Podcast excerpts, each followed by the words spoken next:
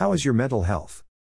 Mental health may be defined as the degree of adjustment of individuals to themselves and the world at large with maximum effectiveness, satisfaction, cheerfulness, and socially considerate behavior, using their abilities for facing and accepting the realities of life to the maximum possible.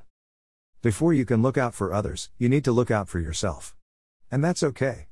If you're not in the right headspace or you don't think you're the right person to have the conversation, try to think of someone else in their support network who could talk to them.